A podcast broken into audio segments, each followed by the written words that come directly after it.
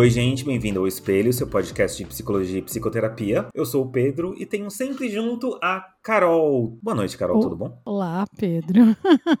Eu tava esperando boa noite, boa noite, bom dia, boa tarde, boa, boa, boa, boa tudo. Como é que você tá, Pedro? Você tá bem? Eu tô muito bem, eu tô muito tranquilo. O ano está terminando, o calor está voltando aos nossos corações, as chuvas aqui em São Paulo que estão umidificando e me deixando mofado praticamente, mas segue o barco, né? Umidificando. Eita. né? Umidificando a minha fenda do sentido. Chegou a psicanálise. Boa noite, Juliana Damasceno. Como está a minha querida? Tudo tranquilo? Eu tô bem e vocês, gente. Bom dia, boa tarde, boa noite, bom momento a todos. Espero que estejam todos bem com saúde. E também o nosso, outro dia foi dia do professor, a gente não, mandou um, um salve, salve para o nosso grande, o nosso mestre, aquele que traz a luz para nós alunos. Boa noite, professor Arthur Chagas, tudo tranquilo? Tudo bem, gente. Boa noite. Gente, foi bem rolando lero essa apresentação do professor Arthur.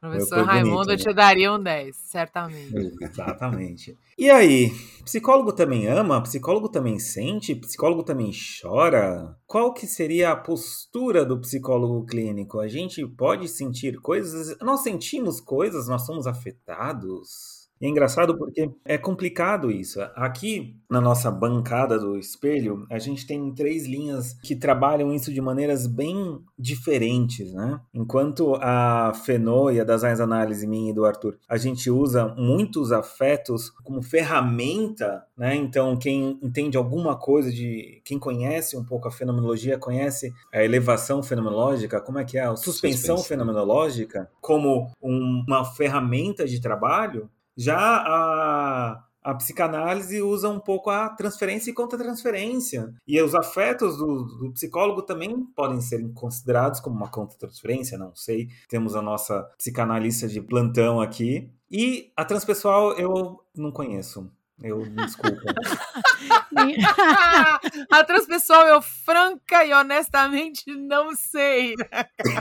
É bom que você fale isso, porque não é só você, né? A transpessoal é uma linha mais recente da psicologia e nem é dada nos cursos, inclusive é um pouco assim, né, deixada de lado propositalmente, porque ninguém quer muito falar disso, porque é incômodo, porque enfim, um dia a gente fala só de transpessoal, mas a transpessoal também leva em consideração. Eu acho que todas as abordagens da psicologia, né, levam em consideração o quanto o psicólogo se afeta. Eu acho que isso está no jogo. Até na- na- nas, nas comportamentais em geral, isso também está no jogo. Porque todo Mas mundo sabe que.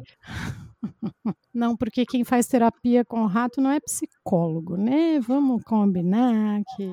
Brincadeira, gente. Amo, amo todos os TCCs da vida, por favor. Inclusive, beijo aos etólogos, né, que estudam comportamento animal maravilhoso, eu adoro. Flertava muito com essa área na, na época da faculdade. Mas, de qualquer maneira, psicoterapia é vínculo. E se é vínculo, há afeto dos dois lados sempre. Tipo, para o vínculo acontecer, precisa ter afeto. Muito bom. Concordo muito. Mas vocês têm coração para ter afeto? Vocês, vocês três? Não, eu tiro e coloco numa caixinha antes de ir pra clínica. Meu coração Boa. ali, ele, ele ficou. Dizem que o psicólogo deixa de fora, né, da, do consultório, sua, Exato. todo o seu eu, né?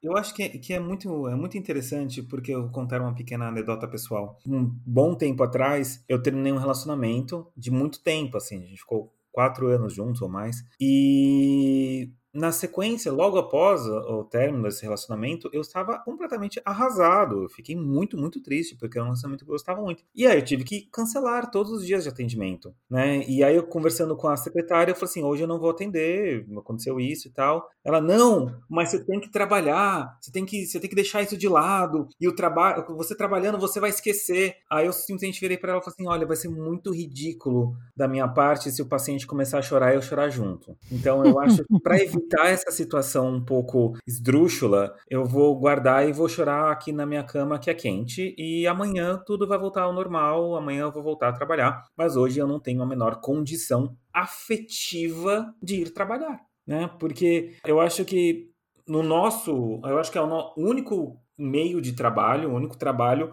uh, ou mais relevante onde a afetividade ou, ou a compostura emocional do terapeuta ela é ferramenta de trabalho. Né? Se eu fosse um contador, se eu trabalhasse com finanças e estivesse chorando enquanto via as minhas tabelas de Excel, os meus SAPs da vida, o computador não vai estar se importando, né? Talvez fosse um pouco mais borrado os números, mas é possível. Agora, a gente precisa ter uma certa estabilidade, um certo conhecimento até mesmo de falar eu não consigo trabalhar hoje, seja porque estou afetado, ou seja também porque os afetos que aquele paciente traz eu não consigo manejar. Perfeito, Pedro. Acho que compostura emocional aí essa expressão simboliza muito o que, que a gente tem que fazer, né? Mas eu acho que, assim, quando a gente fala de compostura emocional, a gente está falando, então, de uma certa tranquilidade é, mental e emocional e uma disponibilidade de escuta, né?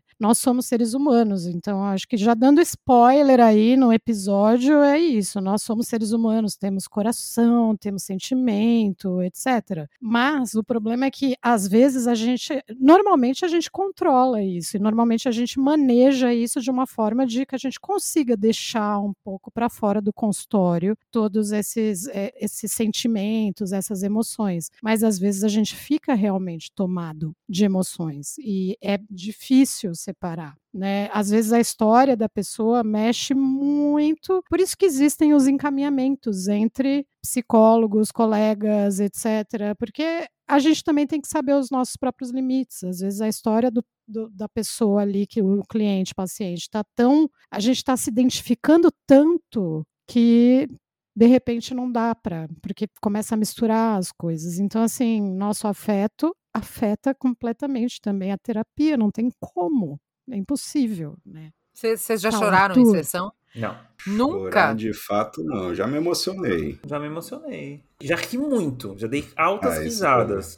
Não, eu não. rio o tempo inteiro. Eu rio o tempo inteiro. Se isso for, se isso for um é. problema, então eu tô lascada. É eu rio, rio alto, os pacientes sabem disso.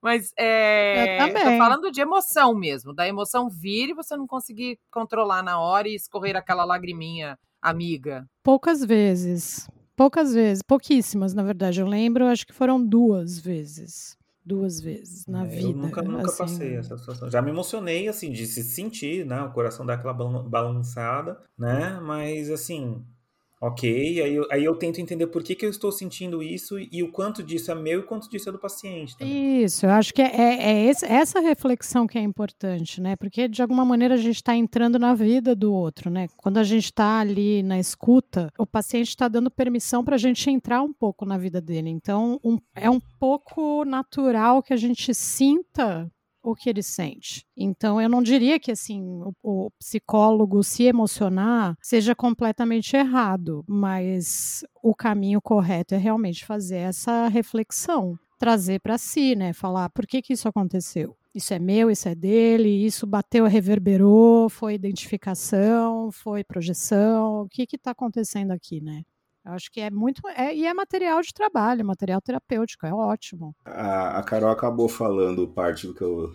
meio que eu estava pensando, que tem essa diferença, né? Então, se a pessoa conta algo que eu pessoalmente, na minha história de vida, me revoltaria, por exemplo, não aceitaria, ou diria para a pessoa o que ela deveria estar tá fazendo em relação a isso, né? Então. É, se fosse um amigo, é... né? É, faz isso não, cara. Isso. Então, para quem tá ouvindo o programa que às vezes não é da área, né? A gente tem toda uma formação, inclusive filosófica, humanista, e técnica e científica também, né, para tentar, né, sempre fazer essa distinção, conseguir olhar para o para o que o outro traz como uma questão vivida por ele de uma forma diferente, né, que não, não remete à minha vida. A gente tem uma certa responsabilidade com essa nossa escuta, com esse nosso acompanhamento, com esse cuidado compartilhado. Né? Agora, a emoção pode vir de todo jeito, né? Pode humanamente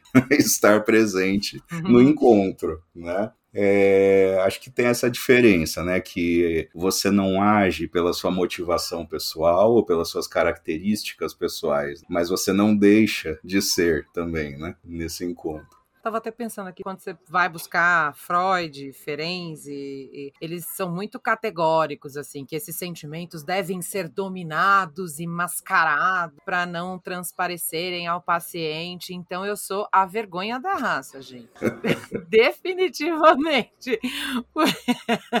eu sou uma pessoa muito emotiva. Eu realmente me emociono muito. Inclusive, a, a psicologia me ajudou nesse sentido, a, a, dar uma segurada nessa onda aí. E era uma preocupação que eu tinha. A minha família falava isso pra mim. Como é que você vai conseguir ouvir pessoas sem chorar? Você chora até em comercial de margarina, inauguração de posto de gasolina. Como é que vai ser? Era uma preocupação que eles tinham. Porque toda a minha família é assim. Todo mundo chora por qualquer coisa. Para dar Feliz Natal, a gente chora. Para desejar Feliz Aniversário, a gente chora. É, mas, naturalmente, com a cancha, eu fui ficando mais dura. Às vezes até dura demais, até não me reconhece. Mas, por outro lado, eu, eu ia até falar, para introduzir o assunto dentro da psicanálise, que é o que eu entendo, Uh, o, o, Freud tinha uma, uma questão, ele dizia que as, as experiências são penosas, são necessárias, são difíceis de evitar. E ao mesmo tempo que você não deveria, segundo a hipótese dele, se emocionar, é também impossível que sem essas experiências do outro, a gente realmente conhecesse a vida e as coisas com as quais a gente lida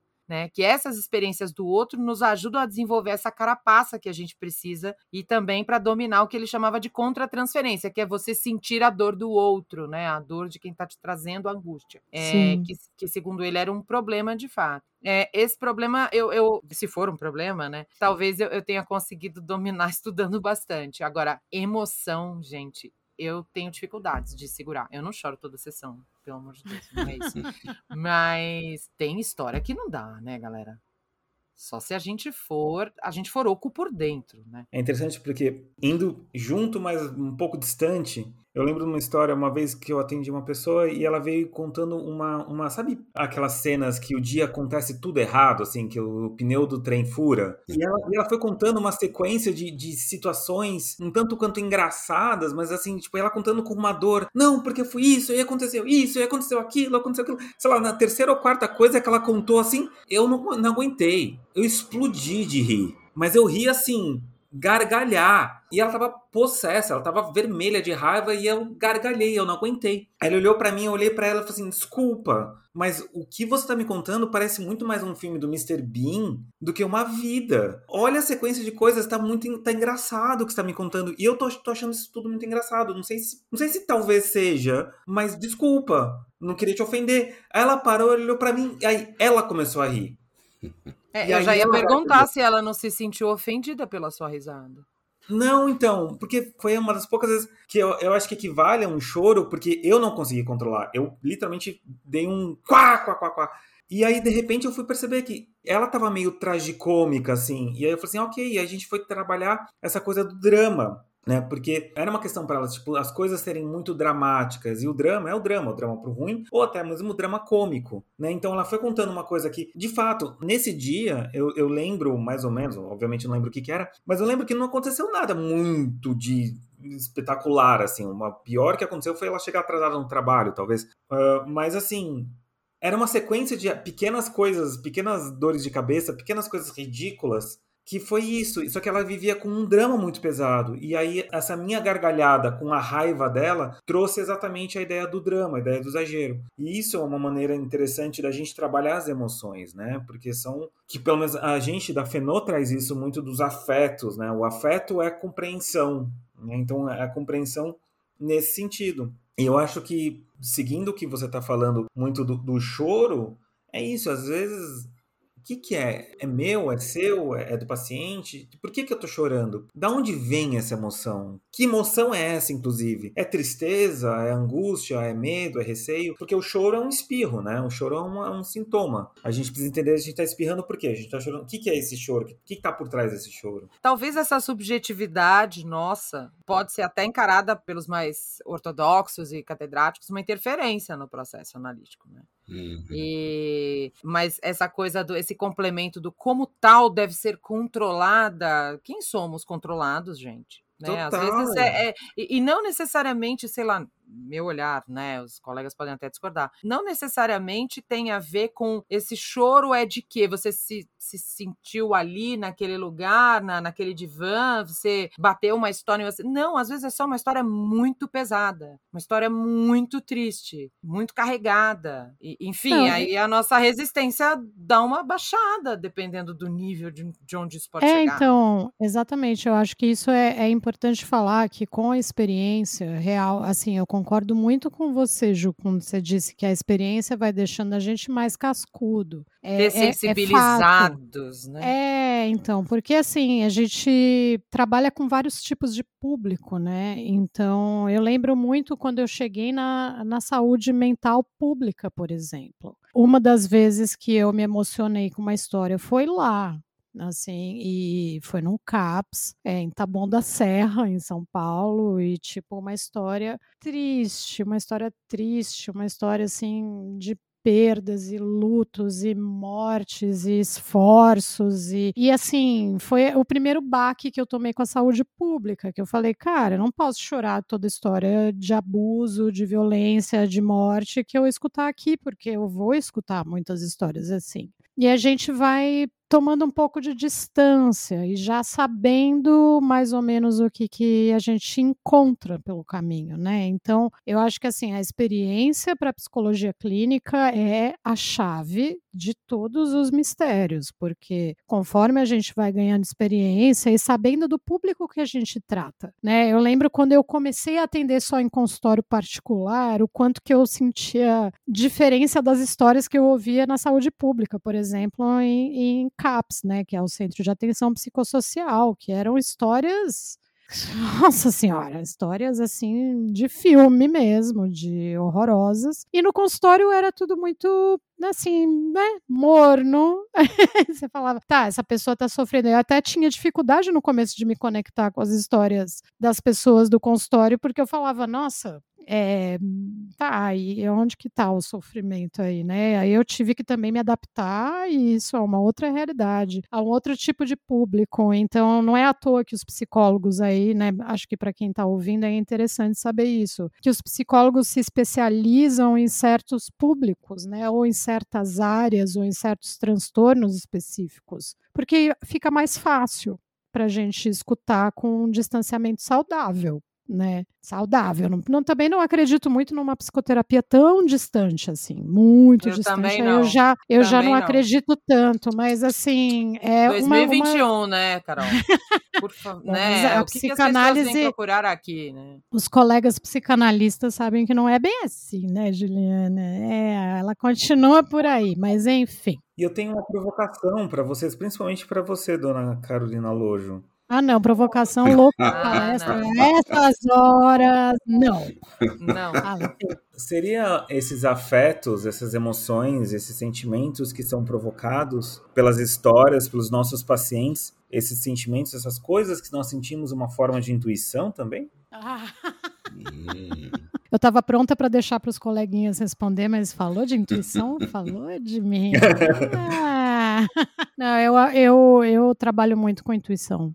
Eu trabalho muito e eu acho que é exatamente isso, Pedro. É, é, que, assim, existe uma grande parte da psicologia mais científica, vamos dizer assim, que não consegue compreender a, a intuição, então deixa ela de fora dos processos. Assim, até entende que ela existe, mas deixa ela de fora e não trabalha como uma ferramenta, né? Dentro da transpessoal a gente trabalha muito intuição. E eu não acredito que a intuição. Menor, né? Não, não só Oi? de fora, é... mas como é. menor, como uma coisa. Ou às vezes patológica, né? Algumas uhum. pessoas também tendem a ver a intuição, ah, tá, tá, com intuição tá paranoia, olha aí, ó, paranoia, pronto. E eu acho que a intuição, ela mora exatamente nesse meio do caminho, do vínculo. Entre o eu e o outro mora a intuição. Quando a gente está falando com o outro, entrando no campo do outro ali, é, vivendo um pouco a vida do outro, a intuição ela brota desse dessa relação. Não é muito científico? Não é muito científico, mas é altamente intuitivo. Exatamente.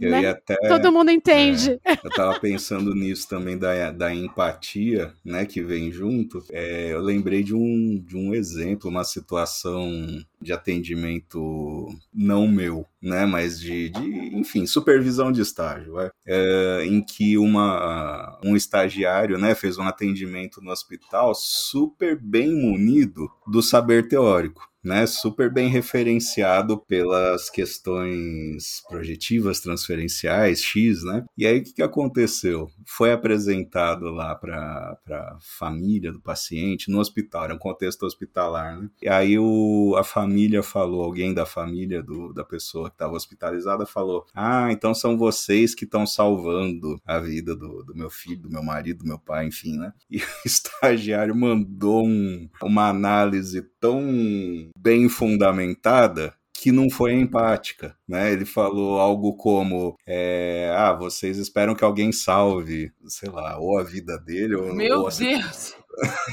sabe? Uma coisa que estava lá no texto, né? Tão é, bem. Estagiários fazem isso, Ele né? Entendeu, é, mas não é. compreendeu. Né? Compreendeu o quê? A, a relação, né? A relação. É. Então é uma questão empática, né? É científica. Eu não faço questão de dizer que seja, né? Tem muito colega que fala, lógico que é, né? É. Ciência e profissão, né? Psicologia, ciência e profissão. Eu acho que tem, tem a cota, né? Tem a cota de conteúdo científico e tem a cota que não é só, né? Também. Exato. É, o Arthur falou de empatia e tudo mais, e a gente estava falando dos psicanalistas que são duros, que são rígidos com isso, etc, etc. Que não é meu caso, mas. E nem de eu... todos os psicanalistas. E nem de tá? todos. Vou def... É, vou mas defender aqui. Existe um senhor, um pós-freudiano, é bom deixar claro, um pós-freudiano chamado Sandor Ferenczi, fudido, um húngaro. Ele dizia totalmente o contrário. Né, como contemporâneo que era. Ele propunha uma mudança na postura do analista ao considerar uma importância dos cuidados com o paciente. Para ele, para o Ferenczi, a benevolência é um dos aspectos da compreensão que o analista oferece para o outro. E talvez a forma mais adequada para utilizar essas transferências. Para ele, o mascarar de certos sentimentos do analista gera uma insensibilidade né, que é uma contrapartida da neutralidade. E ele dizia que não, que ele era a favor de, de você expressar os seus sentimentos, a sua sensibilidade, até para que o outro também sinta que você sente com ele, não por ele. Né? Exato. Né? É um pós-Freud rígido, legal para caramba. Ferenc é um cara muito joia, sou muito fã. Eu realmente acho que se Freud tivesse vivido 200 anos, ele, ele estaria nesse nível hoje em dia, né? Que ele morreu ali num momento que ele estava indo um pouco para esse caminho, não à toa que as pessoas que vieram depois dele reviram Winnicott tudo isso, né? também, né? Sim. Vamos, é, vínculo, toda a parte de psicanálise vincular, CAES, tem muita coisa dentro da psicanálise que tira um pouco o psicanalista dessa posição insensível, adorei o insensível assim, que não é, é para ser insensível, né? Parecer insensível, né? Disso. Digamos que eu tenha, eu e muitos psicanalistas mais modernos, moderados, né? Digamos que a gente tenha o tal tato psicológico, digamos assim, às vezes. às vezes. Eu acho bonito, né? E, e, e, é engraçado que na Fenó a gente tem uma, um autor que é um pouco próximo disso, que é o Binswanger, que fala que o amor. Eu vou, eu vou falar de uma maneira muito tosca e, e peço perdão a todos os fenôs que estão nos ouvindo, mas o amor é uma aspas cura, é uma maneira de rebater, de, de manejar a própria angústia de estar vivo, né? Então, a, se a fenomenologia se apoia na ideia que nós estamos angustiados pela nossa própria existência e pela própria, nossa própria mortalidade, o amor e o amor é o afeto, um afeto absolutamente enorme, né? O Binswanger fala assim, o amor nos cura, o amor nos ultrapassa. Ai, é, que bonitinho. É, é bonito Bonitinho isso. esse né? Bings aí, gostei dele. Titio Binswanger é um cara muito interessante. E por hoje eu gostaria de agradecer todos os afetos, todos os sentimentos que nós recebemos nessa semana. A gente teve um, uma audiência muito grande aí e foi o dia de biscoitar no nosso Instagram e deu muito certo. Então gostaria de agradecer todo mundo que mandou mensagem. Gostaria de agradecer a Beatriz Ferreira, a Lídia, a Cíntia, a Isabel, a Ana Caroline, nossa colega, a Laila que é a nossa fã e ficou muito feliz que recebeu um abraço, um aperto de mão e um beijo. E um abraço, um aperto de mão e um beijo para a Laila, já que ela gostou tanto. A Priscila, a Andressa também falou que a gente está até populando as matérias e as discussões nas aulas universitárias. Eu já falei para vocês não fazerem isso. Esse aqui não é um podcast acadêmico, é por pura. Tá com medo, bonitão? Tá com medo? Eu não assino o que eu falo. Só... Ah. Depois o CRT bate aqui na nossa porta, né? Vai saber. Por isso que eu vou sair do Brasil. Eu vou para as Ilhas Caimã. Dizem que o dólar é bom lá. E também temos beijos e abraços e apertos de mão para quem mais, Carol e Ju, vocês falaram ah, pessoas. Também quero mandar beijo para Bárbara Wada, para Gabriela Guariente, sempre nosso ouvinte cativa aí, para Lúcia Micon, que vira e mexe manda mensagem, responde os stories, que é minha madrasta. Ei, que ei, minha madrasta. Ah, e também ah. para a Luísa Rossato, também ouvinte aí do Espelho. E meu beijo vai para Rebeca Carielli, que está ouvindo o Espelho de cabo a rabo desde o primeiro episódio. E tá fazendo muito bem para ela, segundo ela mesma. Mandar um abraço pro Eric Messa também, que, que nos indicou aí nas, na FAP, o professor. Incrível. E para Maraísa, Maraísa Martins, a famosa Isa Ruiva, minha amiga também. Então, um beijo a ela, que também é nossa ouvinte. Gostaria de convidar vocês a seguir a gente no arroba Espelho Psi, no Instagram e no Twitter. Seguir as nossas próprias arrobas no arroba Fenda do Sentido, arroba Psicajuda e arroba Carolina Lojo Psi. Né? Eu sou o Pedro Psico. Beijo, tchau! Beijo, tchau! tchau.